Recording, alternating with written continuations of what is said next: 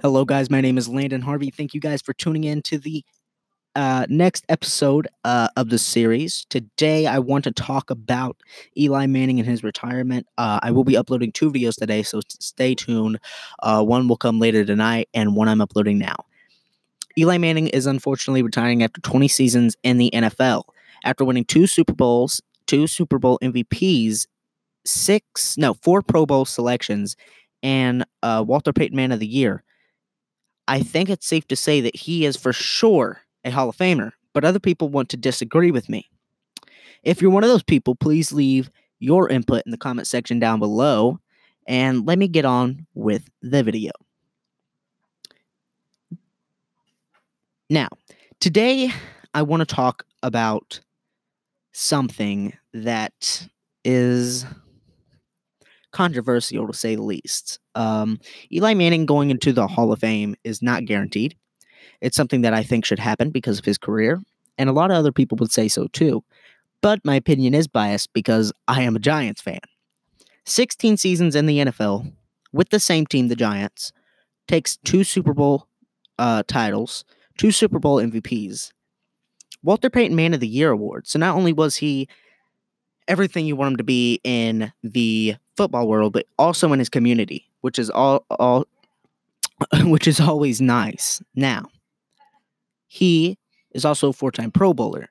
Now, he did not accept to go and actually play in the Pro Bowl, but he did get nominated four times. So, you know, you can't sit there and, you know, count him out, right? So, uh, I mean, the next thing that I think is also awesome is that he's able to mentor Daniel Jones. Not anymore, of course, but did mentor Daniel Jones. Uh, Daniel Jones had an okay year for rookie. Now his team as a whole did not, but I think that that's that has something to do with other places in the organization. Of course, it's sad to see someone like this go after 16 seasons.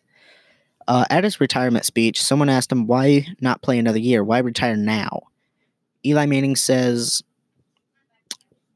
and I'm just paraphrasing, um, that it was the right time for him to go and that he's at peace with his decision because of Daniel Jones's ability to take over. And it just seemed like the right decision to make. And he knows that it is.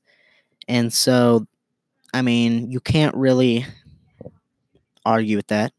If he feels like it's time for him to go, then it's time for him to go.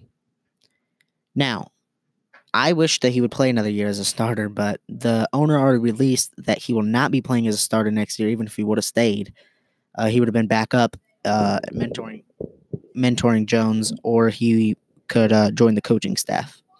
So that is it. This little three and a half minute episode.